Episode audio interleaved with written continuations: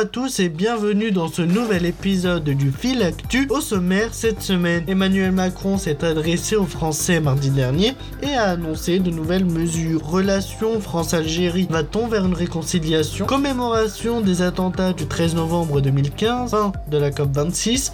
Sciences Po a son nouveau directeur. Football, la France qui se qualifie pour le Mondial 2022. Voilà pour le sommaire de ce nouvel épisode. Emmanuel Macron s'est adressé aux Français mardi dernier lors d'une allocution à 20h comme il en a l'habitude de le faire. Cela a été l'occasion pour lui d'insister sur le fait que le Covid n'était pas derrière nous. C'est pourquoi il a poussé les plus de 65 ans à se faire vacciner une troisième dose, sans quoi le pass sanitaire ne serait plus valide pour eux. Il a également repoussé la réforme très clivante des retraites à 2022 et a annoncé reprendre le programme du nucléaire civil pour ne pas avoir de dépendance énergétique vis-à-vis des pays de l'OPEP et a annoncé dans le temps vouloir passer au 100% énergie renouvelable d'ici 2050. Je vous en parlais la semaine dernière, les relations entre Alger et Paris sont tendues et le président algérien ne voulait pas faire le premier pas vers une réconciliation du nouveau dans cette affaire. L'Élysée, dans un communiqué, a indiqué qu'Emmanuel Macron regrette les malentendus avec l'Algérie et qu'il a un grand respect pour la nation algérienne et a indiqué que l'Algérie était invitée aux échanges sur l'avenir de la Libye en vue des élections du 24 décembre. Le 13 novembre 2015 a eu lieu les attentats de Paris, au Bataclan, au Café La Belle Équipe, au Petit Cambodge, au Carillon et devant le Stade de France. Ces attentats avaient fait 130 morts et 443 blessés et avaient meurtri la population française. Ce 13 novembre 2021, on commémorait le sixième anniversaire des attentats. De nombreuses personnalités se sont recueillies devant les lieux de l'attentat. Anne Hidalgo, maire de Paris, Jean Castex, Premier ministre, ont entamé la commémoration devant le Stade de France en déposant une gerbe.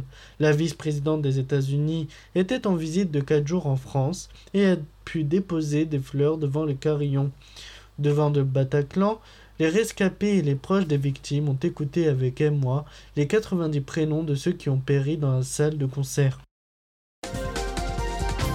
La COP26 qui s'était ouverte il y a deux semaines à Glasgow s'est achevée le 12 novembre 2021 et a permis de prendre de nouvelles mesures pour contrer le réchauffement climatique. Outre les deux annonces que je vous donnais la semaine dernière, les dirigeants se sont entendus sur la création de voitures neuves à zéro émission d'ici 2040 et à atteindre une neutralité carbone.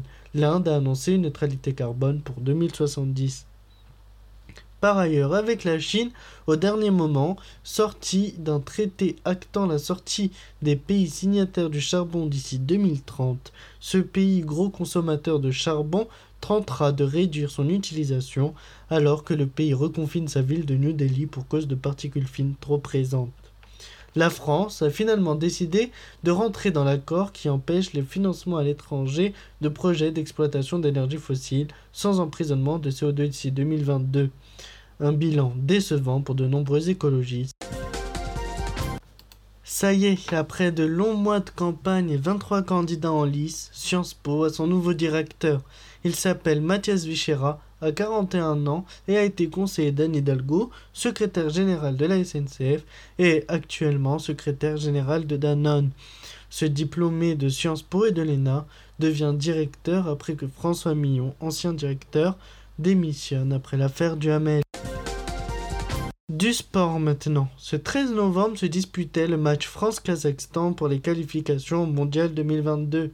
La France, après avoir célébré une minute de silence en honneur des morts lors des attentats du 13 novembre 2015, ont battu le Kazakhstan 8-0 au Parc des Princes avec un quadruplé de Kylian Mbappé, un doublé de Karim Benzema, un but d'Antoine Griezmann ainsi qu'un but d'Adrien Rabiot. Les Bleus vont essayer de garder leur titre de champion du monde au Qatar en décembre 2022.